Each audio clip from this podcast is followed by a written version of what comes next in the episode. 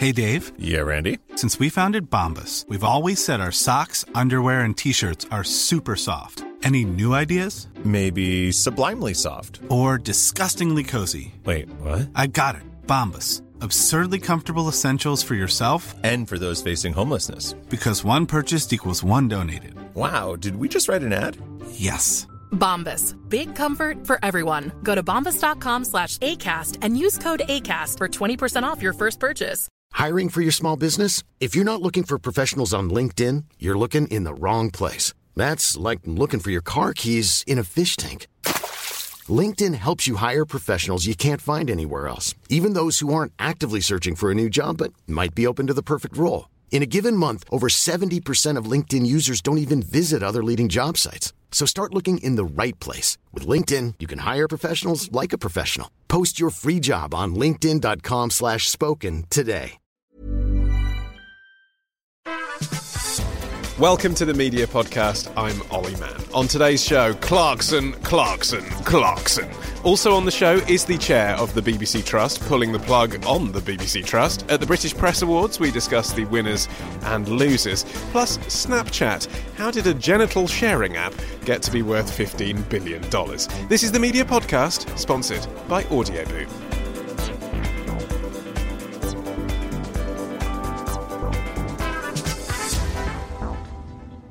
And with me today at the Hospital Club is the media writer Maggie Brown. Welcome back to the show, Maggie.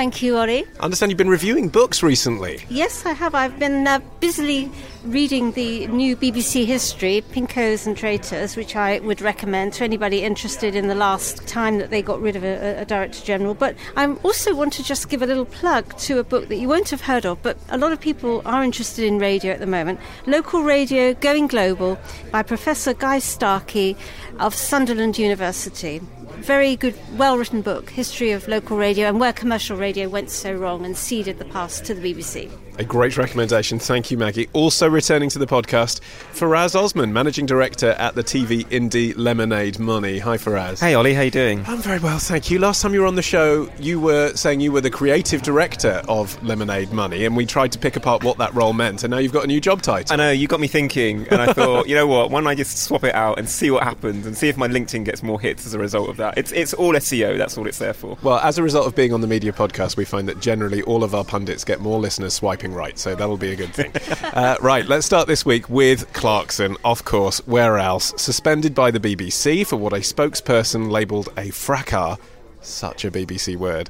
Uh, that may or may not have been a skirmish between the presenter and a Top Gear assistant producer. The Director General, Tony Hall, says he'll wait for an inquiry before passing judgment, but that hasn't stopped everyone else, has it, Maggie? Uh, they've cancelled the last two programmes of the series. The live shows are now in doubt. Clarkson's contract is due up next month.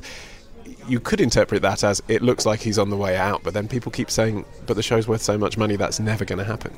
Well, there's two things, really, isn't there? We really don't know how seriously he.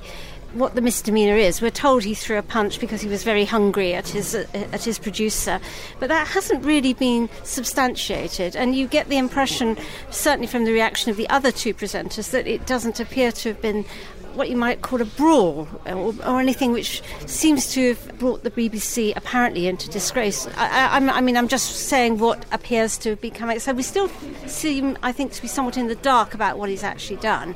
But the second, the other side of this is whether or not Clarkson walks or not. This is an incredibly valuable show to the BBC.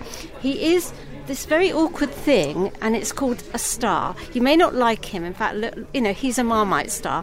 But for many, many people, he really is somebody they tune into and they love to watch. I mean, I'm talking now about my son in particular. So you have a real problem when you have star quality because you, you, you they, that makes that person unique. They can't be replaced. And he does matter to the BBC in terms of its coverage because they are desperate all the time to appeal to men and to younger males, and that is what Clarkson does. And they have to have this reach throughout the whole of their audience, else why are people paying the license fee? The other thing is this week the National Audit Office brought out their report into how the BBC was achieving the savings it's got to make, £700 million a year by uh, 2016-17. And one of the areas which is not working for it is its commercial side. Uh, only, I think, 5 million of the extra 22 million that it is expected to contribute, this is BBC Worldwide, has actually been delivered. And there is a real problem because they are saying that they are not quickly enough building up shows which can be sold abroad and bring in this income. So from the BBC's commercial point of view, this would be a very difficult move for them because, in addition, they are having problems that they're 4% below where they should be anyway. So they, they have a commercial gap um, in which this particular super brand does play a, a really big role. But okay, it highlights that weakness within BBC Worldwide. But, you know, using that as a defence for why possibly Clarkson should be retained if these allegations are true is sort of like the old Hollywood system of saying, you know, well, you hit someone with your car, but never mind, you can carry on being in our films because you're worth big money. It's a public service broadcasting organisation, isn't it, Faraz? If anyone else on the BBC staff, and I know he's a freelancer, but if anyone else on the BBC staff uh, did actually throw a punch at one of the producers, they, they would be let go. I'm a bit flummoxed about this whole story. You know, this is this broke what two days ago. It, it broke on the beginning of this week, and already we've managed to reveal the assistant producer or producer that, that was involved, and he's been splashed on the front pages of, of newspapers. Deplorably, we've had the prime minister weighed in about a comment about an ongoing investigation. The reality of this situation, as far as I'm concerned, is that one person in a workplace has been physically abusive to another person in a, in a workplace. Allegedly. That's, allegedly. That's that seems to be the allegation, and the BBC are correct that they need to investigate that and make sure that they have a proper outcome and a proper process to, to deal with that matter. That's all that should be important right now. And I think what I'm really worried about is that we've ha- we've gone through, and, and, I'm not in any way suggesting that the two things are related, but we have gone through a period with Operation Yewtree where we've had stars at the BBC who have done things that are in, incredibly inappropriate. There are people that are worried about coming forward because of because those people are stars, and we've had these stories that have been hidden for, for God knows how many years until people have, have, have, passed away. Before we've even got to the end of the week, before we've even started the investigation properly, before that person has even come in for, come come in front of a committee to say, right, tell us your side of the story, and what's happened. We've already had people on Twitter saying he probably deserved it. We've had prime ministers saying, oh, my children love Top Gear, and I hope that it will all blow over. And we've had other presenters kind of saying, oh, well, this is just a little silly little thing, and we'll, we'll kind of see where it goes. I think this is really, really dangerous. Where where you've got certain members of staff of an organisation that are effectively, inverted commas, more powerful and therefore can mm. get away with anything that they want, and junior member staff start feeling worried about speaking about things where they should feel like they can do so appropriately and without any harm coming to them later on. That to me is a really worrying precedent that we're setting here. And to take a less corrosive example than Yewtree, what about Sachsgate? Uh, you look at what happened there. There was no case for Jonathan Ross to be maintained at the BBC. You know, people felt that there were so many complaints that that was what they had to do. Uh, and yet, of course, what happened? ITV swept in with a big money deal, and he's still on ITV now. That's the real danger, isn't it, Maggie, for the BBC? Is that if you were running ITV, would you be putting on a bet now to take Clarkson away? Um, I think you might be. The reason is partly because ITV's factual side is, is, is doing so badly that it really does need some kind of oomph. And of course, male viewers are very, very valuable, and that's why, for example, ITV's reintroduced boxing. It's incredible, but they'll probably do wrestling as well. They're, they're looking everywhere for um, male skewing uh, programming. Would it be such a big story for us if we hadn't had uh, what the uh, executive producer of Top Gear, Andy Wilman, calls their annus horribilis this year. You've had Argentina and what happened there. You've had the leaked footage of Clarkson appearing to use the N word in the outtake. You've had uh, him using a derogatory term for Asians as part of a show that did make it to air. If all of those things hadn't built up, even though as Maggie says they're different, they're breaches of taste, but if all of that hadn't built up, would it be such a big story now that this one misdemeanor had happened? Uh, perhaps the reason this is a story is that people like having these stars fall down, and it makes it makes for good press and it makes for good stories. But the thing for me is, I hope it would be a big story. I hope that the BBC does take allegations of physical abuse seriously between their members of staff, and they deal with them appropriately. That to me is the only question here and the only answer. And it's important that the BBC, as much as the pressure they're getting elsewhere, it's important that the BBC doesn't get swayed by the court of public opinion, and they do this as the same in the same way that if it was a producer physically violent, maybe a bit strong, we don't know actually the, the, the extent of it, but a producer being physically assaulting a junior member of staff, or even if it was somebody that doesn't work in production, and it's you know one of the receptionists and one of the security guards having a fracas. You know, we need to make sure that they're all they're all dealt with proportionately and, and they're all taken seriously. Okay, staying with the broadcaster a little longer, the BBC Trust chair, Rona Fairhead, has had a difficult week. She first hit the headlines after declaring that the Trust should be abolished effectively calling for her own sacking. Uh, and then, just to help her out, uh, the Public Accounts Select Committee Chair Margaret Hodge also called for her to quit uh, over her links to HSBC during their recent scandals. Maggie, what do you make of all this? The BBC Trust, is it in a bit of a, a mess, or actually yes, I, is, I is think, she. I think that she's absolutely right. I actually thought that her speech that she made to the, the Oxford Media Convention on the 4th of March, in which she said, really, uh, I mean, she was not trying to defend the indefensible anymore because the BBC Trust has failed, or it's failed by about 70%, I would say.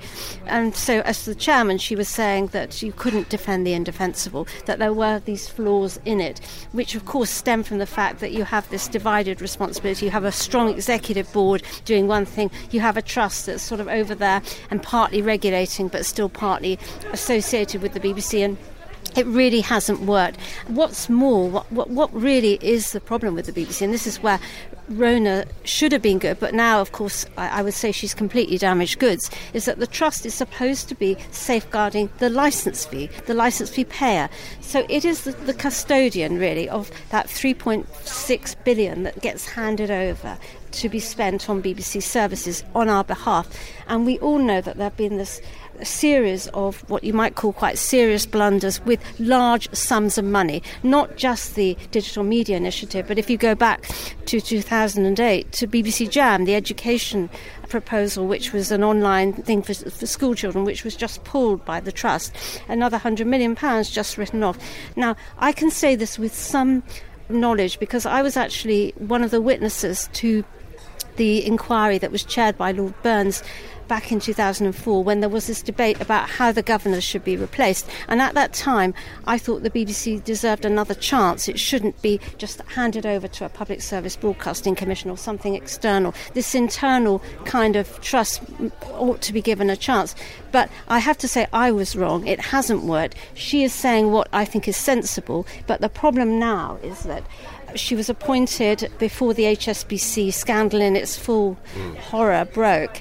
I, but she's I, damaged I, goods. But do you accept what Margaret Hodge? But do you accept what Margaret Hodge says, which that means therefore she's sort of incompetent to run the BBC Trust? Well, I think it just puts a big question mark about how astute she is. I mean, what Hodge actually said was you're either completely incompetent or you knew about it. I actually like the Times uh, sketch writer Ann Treneman's uh, point, and she said there seemed to be no draw called common sense in her approach to HSBC. And when you hear that from somebody who is getting, after all, half a million pounds for doing what you assume to be a non executive uh, watchdog role on the board of a bank, then you have to say if she can't get that right, is she going to be a good custodian of BBC funds in the future? And I'm afraid the, the answer has to be well, maybe not. Faraz, looking at the actual proposal that Rona Fairhead is suggesting, uh, which is that there is an external regulator for the BBC, but it's one that is uh, bespoke, she said, you know, one that is designed specifically just to do that job. Why do you think it is no one is suggesting that Ofcom should do that? Surely Ofcom's the right solution, isn't it? I've, I've been thinking about this recently as well, because the thing for me is it's about the public. The, the, public should feel like they own the BBC, and this and the BBC Trust, as Maggie points out, rightly points out, is they are the custodians of the license fee which the public pay for, and it's it really it's really important that the public feel like they have a relationship with the BBC and it's theirs. And it's I think that if you do an index of how close the public feel towards the NHS and how close they feel towards the BBC, and we need to make sure that those institutions feel like they are owned by the people. Now, I've been thinking about what happens when something goes wrong. And there's been lots of gags made about how TV remotes should now have an Ofcom button. That every time you see something that you don't like, you press Ofcom and you complain to them. And I think that the public have been quite well educated in the idea that Ofcom exists. And if they see something on screen that they don't like, then it's almost like they are the people that you go complain to. I'm not sure that the BBC Trust has done that good of an education as to as to what they are for and the fact that they are there to represent the people. I think part of the problem of that is that they've got BBC in the title, and so it feels like they are a, a quang tango of the BBC rather than something that represents the people. And that needs to be sorted out. If Ofcom have done a good job and they, they feel like they are representing the BBC, then that may be something that we look at. The, the problem we have with that is this whole sense of therefore where does the license fee go and if if Ofcom are then looking after the license fee should they be looking at how they split that up between other broadcasters along the way you know we have lots of political issues that we have to deal with but the real issue for me comes down to how can we create an organisation that the people feel like they can own and they feel like they can help shape the service that they effectively pay for? I would have been completely opposed to Ofcom back in 2004 2005 because it had to prove itself. And also it was in a way a very aggressive and interventionist I thought unduly interventionist regulator my worry now is that Ofcom has so much to do because it also has been given the duty of regulating the postal services, for example, and it also, um, as we know, has many other duties to do with spectrum. Well, that's so much. Even if you gave it the money from the BBC yes, Trust, then it would I, have more money to well, do it with. Wouldn't I, what I actually think is that uh, Ofcom has really earned its spurs, and I'm, I'm surprised at how well it has operated. And remember too that the r- responsibilities for areas of complaint are split. I mean, Ofcom has some of the areas of, of, of, concern. The BBC Trust is, is the guardian of the impartiality areas. So it's, this is another problem where, uh, if you like, if, for the public, it's very confusing. Where do you complain? So there is a case for clarity and uh, a beefed up division of Ofcom might do it.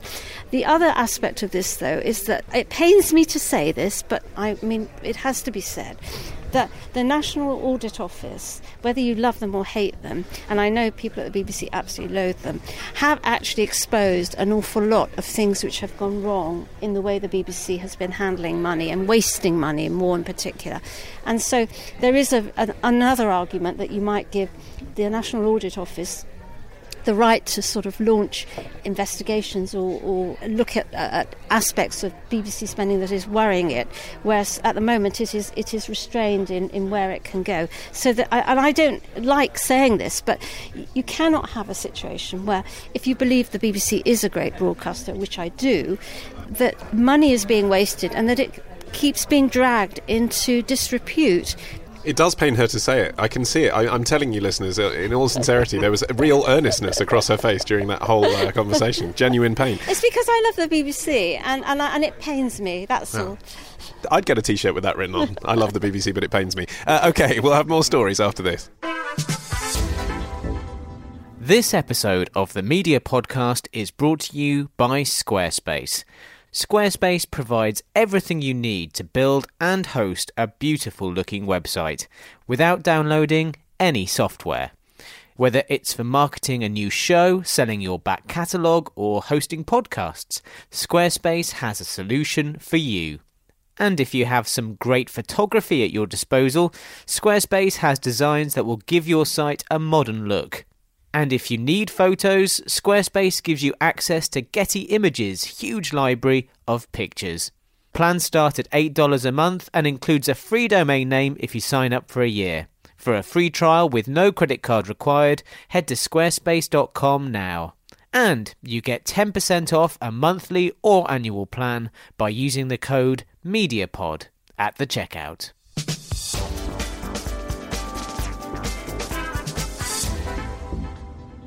Now, just as the Clarkson affair was breaking, most of Fleet Street were on their way to the British Press Awards. Maggie, who were the big winners? Who were the also rans? This is a very interesting set of awards because the Times has come out really on top. Not only was it Newspaper of the Year, but it had the, the Reporter of the Year and Andrew Norfolk for his exposure of abuse of, of, of girls in Rotherham. But actually, it's it's more than that. It, he's been campaigning on this or, or, reporting on this as the chief investigative journalist on the Times since uh, I would say 12 years ago, and he was a lonely, lonely figure based in Leeds uh, for a great deal of that time when people would not actually write that the truth was that the majority of the people abusing these girls were of Asian or uh, certain extraction. I thought it was absolutely right that he was crowned. The other person who was also uh, a winner was Anthony Loyd, the foreign correspondent, who was betrayed and beaten up and nearly, well, he could have died with his photographer in Syria last year, who has a very, very brave and distinguished track record. So my heart really lifted. Two proper journalists, enterprising and tough who uh, have walked away with these top awards. So good for the Times, and I think also its sales are going up. As, as, yeah, which seems true? extraordinary, doesn't it? That you know, you, it, mm. it is a hmm. paper with a paywall, and yet its sales are going up. It appears to be working for them, Faraz. Yes. Yeah, I think that obviously the, the, press are going for a fascinating period right now. We've we've been speaking a lot, almost like radio. We're speaking a lot about kind of what's going on there, and you know, are, are they going to start shutting down more papers? Uh, you know, I heard lots of rumours last year that we should be losing two newspapers. That that doesn't seem to have happened, apart from obviously what happened with the News of the World. I guess things have kind of steadied down a little bit, and millions of people have lost weight with personalised plans from Noom like Evan, who can't stand salads and still lost 50 pounds. Salads, generally, for most people, are the easy button, right? For me, that wasn't an option. I never really was a salad guy. That's just not who I am. But Noom worked for me. Get your personalized plan today at Noom.com.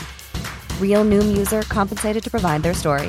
In four weeks, the typical Noom user can expect to lose one to two pounds per week. Individual results may vary.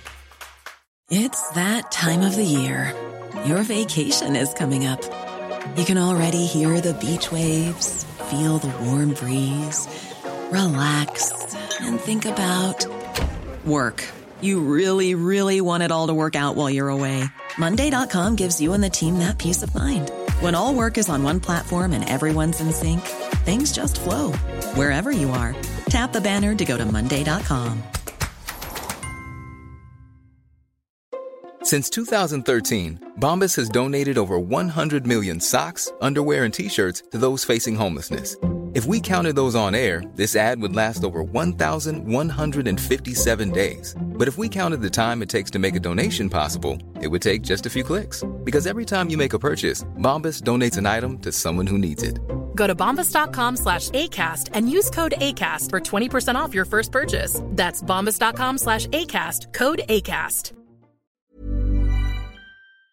you know, we, we may be seeing a, a, point where where the the free fall that we saw in previous years may actually be bottoming out now, and, and things to seem, you know, we're, we're getting to a point where we can start looking to see if this is the point where you know where people are going to buy papers, and, and people who don't want to buy papers will go online, and, and now we're in a happy place with where people want to read their media. I mean, I have a real problem with that argument, which is that the papers are still there, but there are hardly any journalists on quite a lot of well, them. This I mean, is the whole of the Telegraph row, for example, you know, of uh, what's going on in terms of uh, reporting. And, yeah, and I mean, I was, I was, funnily enough, I was listening to the media podcast a few weeks ago when you did your special, and there was a really interesting report with. Um, the Mirror was had so many journalists back in the day, and now there's uh, there's hardly any that are there, and it's just not able to do as much journalism as it as it was previously. There's also this kind of black cloud about what's happening at the Telegraph as well, and and all the stories around their reporting of the HSBC crisis, which I, I think is probably the thing that's dominated kind of the press about the press bigger than, than, than these awards, which is always a shame because I would much rather be in a position where we can celebrate people doing good work rather than criticise them for doing bad work. You mentioned the Mirror, though. I mean, actually, they did win the Digital Award. Slightly awkward that it was the same week, of course, that they were in court uh, admitting to phone hacking. Uh, but they did win the Digital Award, and actually, I think in terms of the Daily Mirror as it is now, uh, very well deserved actually. They're innovating the way that they blog about news stories. I'm in at LBC at 11 pm at night looking at news stories as they develop, and the Mirror are always on it, and they know how to do things in a viral way it shows that you can go from being a real also ran when it yeah, comes to the I, digital I, space and suddenly beat the Guardian in I, that category. No, I really, I really admire the Mirror. I mean, I take it every morning, and uh, it's got a real gutsy, punchy feel to it. It's just a shame that it's now being completely overhung by appalling uh, phone hacking uh, allegations as the trials uh, continue. It has really rocked my faith in the brand, but at the moment it does actually, you see, it has a point of view, it knows where it stands, and it goes for things, and that gives it a spirit which is really important in newspapers. Okay, something completely different now. The social network Snapchat, they've been valued at $15 billion after a proposed investment by the Chinese e commerce site. Alibaba.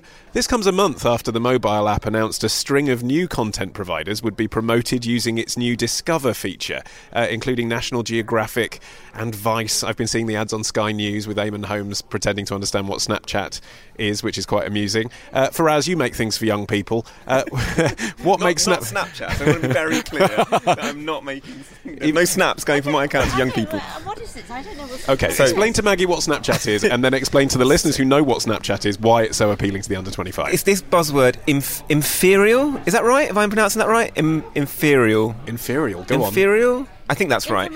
No, it's so what it is is it's it's a service. I feel like I'm I'm explaining what the youth are up to Yeah. these days, but it's effectively Good. what Snapchat is. Is it allows you to send timed messages, both videos, text, and photos um, that effectively disappear after a, a set time period. It's used a lot by the kids and the millennials and the, the teenagers, but its its rise success has been phenomenal. There's there's no doubting it, and obviously they've had the attention of Facebook, they've had the attention of, of now Alibaba, and, and they've done some some really interesting things in that space. The the history of the company and why it was started and, and what it's being used for in the past has obviously got some question marks over it. But they seem to have ridden that storm out, and there there is. I well, think they've ridden that storm out, but let's be clear, it's still a place where there's a lot of sexually explicit content being shared, isn't it? I wouldn't know. Well, I, I'm not opening your I- I know, as and much I'm as you keep prepared to asking. I'm afraid that is a that is a question about no, it. No, no, no. All joking aside, there's, there's no doubt that the popularity of the service came came down to this phenomenon of sexting. You know, you open a you open a picture, it only appears for a certain amount of time. This is where the, the kind of crisis around what kids are se- pictures are sending each other and Mm. what was doing, and, and it was all part of that story. The- I think. Heard of that. Now you've explained it all, but it disappears after a certain time. Yes, it disappears after a certain. You, you can only kind of hold it down, and you can see the photo or the video uh, or the, the text for, for a limited amount of time, and then it disappears. Well, do you know, I'm so pleased because I've got all these children under 25 and they're obviously not using it because I haven't heard about it. So this is No, great. that's- I rely on them to sort me out. It's not how it works, mate. It's not something you Oh, necessarily right. tell your parents you're using. You see, that's the again the secret of success. I I'm fear. going to- I'm going to interrogate them. Uh, but, but bearing in mind that is one of the concerns about it, is it a surprise that these big corporations, you know, Sky News, National Geographic, want to be involved in it on a corporate level, lending their brand to something that is, you know, if you- slightly uh, naughty? Uh, in, in particularly in the US, uh, I'm, I'm interested to know what the figures are like outside of the US. But particularly in the US, if you go and speak to people under the age of 21 about what social network that they use, it's two of them: Instagram, Snapchat. That's it. Mm. They're not using Facebook anymore. They're not using MySpace or Friendster or any of those those guys anymore. The, the two that they're using is Instagram and Snapchat. That's how they're talking to each other. That's where the conversation lives, and the, wherever the conversation lives, that's where the value is. Now, if Vice or the Food Network or Sky News can get into that place where young people are chatting to each other, that has value, and Snapchat are doing a good job of leveraging that. But what is really interesting is, is what I would argue is a bigger picture around this. There were lots of question marks asked around how these websites were going to make money. And what we're seeing is people going lots of different ways. Tinder have now started doing a subscription based service, which I think is hilarious, where I think if you're over the age of 28, you have to pay, whereas if you're under the age of 28, it's free or something mad like that, which I think is. is Which divide are you on? I'm I'm I'm not on Tinder. I'm a married man. Um, but uh, the uh, I, I think that there's a um, uh, they're, they're they're doing they're obviously going down the paid route. Snapchat have done a good job of making content deals with people, and I'm sure they're getting paid handsomely for that. Facebook has has gone into this weird advertising world where every second post you see is an advert, and we're now starting to see how all of those sites are going to monetize themselves and get to these crazy figures of was 15 billion we're looking at for mm. Snapchat now. I mean, it's just eye-watering. But if they can, if they, like I said, if they can own and be in the conversation where young people are, that has immense value. And you do want to be a, a part of that conversation when you are making the content that you are making professionally, never mind your personal Snapchat uh, digressions. Doing that means making a video in portrait mode, doesn't it? Because Snapchat won't let you reversion something that's landscape. Do you have to think about that when you're out on so, a shoot? So we've we've done a few pieces around um, around making video for social media, and one of the challenges that we had in some of the work that we did last year was making square videos, and we've just gone over that got, got over that challenge where suddenly you shoot something and you just do it normally in 16 by 9, and in fact we've we've only I would argue fairly recently got to 16 by 9. Everyone's happy about that, and now we're getting into a situation where we have to reframe everything for square portraits, and now Snapchat, much to the, to the frustration to purists like me, have got to a situation where they want video in portrait. Now, actually, the, the, the joke you made about Eamonn Holmes is I actually think is really interesting because that's one of the things where when you see it framed, where you have that full length body of Eamonn, actually it's, it's, it looks quite good. Um, Eamonn will be not, delighted. Not of Eamonn, but He does have a very Eamonn- good Eamonn tailor. Always, oh, always looks great, but actually, He's a good tailor. but, but actually, what what's what's quite nice about it is is that kind of webcam, FaceTime personality about you feel like you've got that person and they're talking to you, which actually I think is is feels more intimate than than that landscape you're watching telly or you're watching video. So there is there is something in it psychologically, and I think that if they can make that work. Yes, unfortunately, companies like mine will start have to making videos in portrait. But I'm sure we'll find some nice tricks about it along the way. That probably, but it is, but it is that thing, isn't creativity. it? I, I mean, uh, Maggie, you've made clear we're not. We unfortunately cannot find you on Snapchat. But uh, if you I'm were, on Instagram though. but if you were running a, you know, a, a broadcasting uh, network or a production company now, do you think it, it is almost unfair on these companies? They do have to now think about making a Vine, you know, making a YouTube video, uh, making uh, some sort of online content that you can access through something like iPlayer, perhaps in addition to the main product, perhaps a podcast as well, something on Audioboom. Now you've got a Snapchat too. You've got to communicate to the audience on Facebook and Twitter. And all of that is not even the program they're making, it's all additional content around the program. Yes, well, it's exhausting. I mean, I don't know how anybody gets to sleep. I mean, but on the other hand, it's marketing, isn't it? I mean, people used to spend an awful lot of effort on uh, other types of posters and goodness knows what else. So it is a form of marketing. And once you've, I imagine, once you've got your formats, you can surely do it fairly rapidly, can't you? And I think also it comes down to, to programs becoming brands. And I think that once you start seeing things like the X Factor and House of Cards and all of those all of those programs which feel like well, and Top Gear is one of them, where they feel like they're bigger than the channel, they're, mm. they're bigger than the actual single TV show. TV is still the best in case example of creating a brand. But once you've done that, if you can exploit it in lots of different spaces, then I think that's a good thing because the best brands will travel with you wherever you are. Have brand will travel, like it. Okay, moving on to radio now. We spoke about the proposals for a second digital multiplex last month, and since then we've seen some feisty behaviour from both Sound Digital, the consortium headed by Bauer and UTV, and Listen2Digital, which the Midlands based radio group Orion Media are behind. Uh, Maggie, what have you made of the bids so far? Because it's the first time you've been on the pod since we heard about the two, two organisations vying for it. Well, I mean, basically, I think it's a good idea that there is competition, and I also think it shows surely that this is the second commercial. Uh, uh, multiplex, that digital radio is coming to life. Uh, which whoever wins, there's going to be scope for 18 or so new new stations. Um, I've looked at the list; they're all kind of interesting, different niche. Uh, there's been this terrible, terrible problem with uh, the development of, of digital radio. We still are not at the point. Remember, 2015 was the point when maybe there could Switch have off. been the switch off. I know. Yes, Ridiculous, isn't it? you had to be at 50%, you had to have 90% coverage Yeah. of the UK. That hasn't happened. But, and, you know, we're, maybe we're at nearly 40%, but it's not, it suddenly seems to have stalled a bit.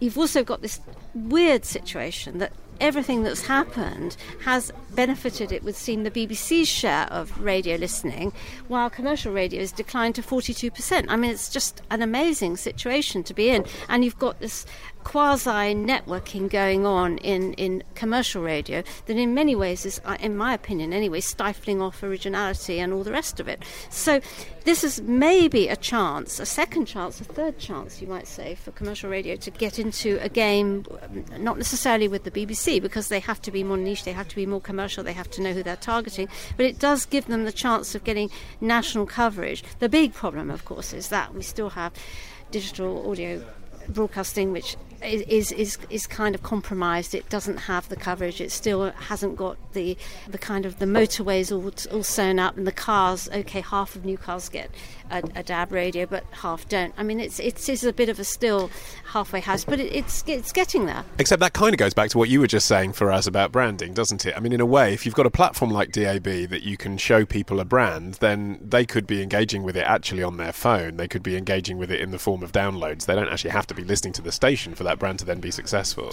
I, if I'm going to be completely honest, I think we're all a little surprised that, that DAB has actually continued to be part of the media diet all the way up to this stage. Like, like Maggie was saying, there was a doomsday scenario that it was going to be, you know, analog was going to be switched off, and then people were saying that DAB is never going to work because internet radio is coming along, and that's going to be the end of that, and then satellite radio.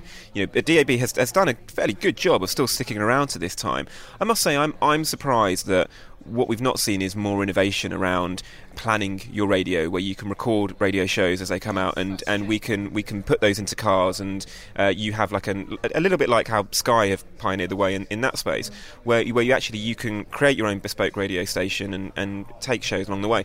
Where we have seen innovation in that is in the podcasting scene. Obviously, that's part of the reason why we're here. But you know, the success of Serial breaking that that into the mainstream, I think is going to people are going to start looking at, at radio and Different DAB and, and how they're going to how they're going to of listen to using it. stuff. And And I find it so strange too that you know the top digital radio stations are owned by the BBC or run Yeah. by the BBC. Well, a good example of that was only last weekend, of course, when uh, BBC Radio 2 did their pop up country station.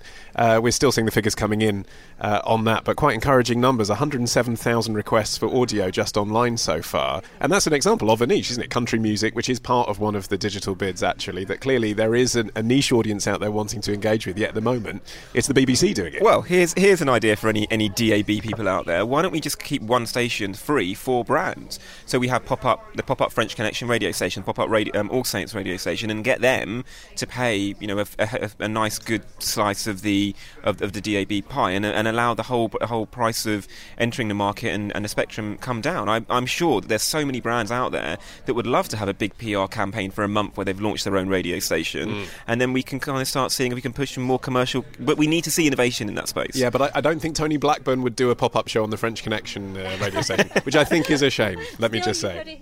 Uh, Blackburn did a great joke on Radio 2 Country about uh, Shania Twain's brother, Choo Choo. Uh, anyway, uh, that is it for this week's show, except, oh, hold on, what's this? it's our media quiz. Yeah, that's right. Uh, this week it is entitled. it's, it's the moment we all look forward to. Uh, this, particularly when Maggie's here, like g- genuine tortured expression. Uh, this week it is entitled You Do the Math. I'll give you a complex media equation, and after quantifying the variables, you tell me the answer. Uh, the winner gets to switch on the Large Hadron Collider, the loser heads the Clarkson inquiry. Uh, right, equation number one. Buzz in with your names when you know the answer. Minus P3 plus 50 days equals. Oh, is it something about the sun? Yes. Is it oh, uh, Faraz? It's something about Oh, no, the no, sun. page three. So there's, but then They- plus they- they- 50 they- days. They put their, they've, they've, their sales have gone down. Oh, there you go. Can we well share a point and a half each? Yeah. Oh dear, no. We'll get Clarkson to start to open the Large Hadron Okay, Collider. I, I'm going to have to make an executive decision on this. Faraz buzzed in first, and he was sort of right, so he gets the point. Uh, although the actual story I was looking for is that Alex Spence, the uh, Times Oh, media yes, editor, has poor left. Man. Yes, you're absolutely right. I forgot. Yes, uh, He was the nice. reporter revealed page three was to end. Yes. And it has now been 50 days since it was last in the sun, Indeed. but, you know, he had and the his story was slight buried, I- I embarrassment have of the a fact it feeling was the U-turn. His story was buried on page two, but everybody thought it must be true, and they followed it. And then, of course, it was kind of true because the pastry came back, but then it, it has disappeared. And he's a very good journalist as well. He'll probably find a job somewhere else, won't he? Well, these are tough times. Yeah, not here, though. This is mine. Right. uh, equation number two 830 minus 392 equals. Uh, I'll give you the answer. It's, it's 438, but why is that equation relevant? 438 is the amount of votes that someone received. 400 is, is, is it in the. It can't be in the voice. It's too early for voting in the voice. It's not, although you didn't say Faraz, so that doesn't matter. Okay. Maggie, why don't you say Maggie and then say the Guardian staff's poll? Oh, this is. No, you've got to um, say Maggie. uh, Maggie. Um, this is um, Kath Viner who came top of the the votes cast for the next editor of the Guardian. But these were votes cast by the people eligible to vote on the staff and all the rest of it. And so she beat Janine Gibson, who was um, a former media editor of The Guardian, and um, she beat Wolfgang uh, Blau. Wolfgang Blau, who's the te- I, he runs the technology side, including the reorganisation of the websites. And, and was there another and Emily person? Bell. Emily Bell. And in fact, I- only in the last episode of the media Yeah. podcast, I, I confidently predicted that Viner and Bell were the two best candidates based on their CVs, and hey presto, Yes, no, no, I top vo- two votes, I Viner voted, and Bell. I voted in. I can't Call say which way I voted, but I mean, the, the, it's it is a, a very interesting moment because God knows what happens next. There's so many people who have applied from outside of, of the Guardian. If you were to put your money somewhere, would it be on Kath Viner being the next editor in chief? Though, Do you know? I just don't know. She's a woman. She's got great experience. She's got charisma. Um, she's got Guardian values, you know, stitched into her. I just don't know what they're looking for. Okay, and equation number three, this, uh, despite the very lame participation from both of you today, is the tiebreak in a way that isn't at all engineered. Uh, equation number three 330 calls divided by 18 telephone extensions equals. What's the story we're referring to? 330 calls, 18 telephone extensions. Who's been making calls this week or having their calls poured over? We made reference to it before. Oh, it must be the mirror. It is? Uh, it's the Say the Maggie. mirror. uh, sorry, it's the Say phone Maggie. hacking. Say Maggie. There we go. Maggie. I'm saying Maggie. Yeah. The phone hacking trials of uh, uh, mirror journalists who were besieging oh, all sorts of celebrities. It was pretty grim. Including Alan Yentob, who's being represented by the barrister David Sherborne. He came up with the phrase industrial scale phone hacking uh, and claiming yeah. damages against Trinity Yeah. Mirror. Do you think there's going to be any long term damage for the Mirror, actually, Maggie? You said that you've been put off the brand, but do you think the public will be? Well, I mean, the, the problem is really that we, these are kind of the after ran trials because all of the sort of uh, attention was focused really on the news of the world and the sun. So it's kind of. Uh, there's a kind of boredom factor that's set in, despite the fact that there's such massive celebrities involved. Right. Well, what a, what a triumph! What a triumph, Maggie! What a wet fart of a triumph! You have won the quiz this week. That's the first. You, uh, shall be back. You, yes, indeed, yeah, to defend your title so robustly. Uh, that is it for today. My thanks to Maggie Brown and to Faraz Osman. Thank you. Uh, next week, we will be taking you to Milan for Radio Days Europe. Don't say we don't spoil you. Uh, remember, you can hear new episodes as soon as they're ready by subscribing at themediapodcast.com. Uh, we are also on Twitter at The Media Podcast, or you can like our page on Facebook. Today's show is dedicated to John Kroll, a journalism professor blogging at johnkrolldigital.com, and to Stephen Shandor, a massive Anglophile in Pittsburgh, surviving on the Guardian app, podcasts, and a VPN connection to UK television. Uh, I've been Olly Mann, the producer, Matt Hill. Until next time, bye bye.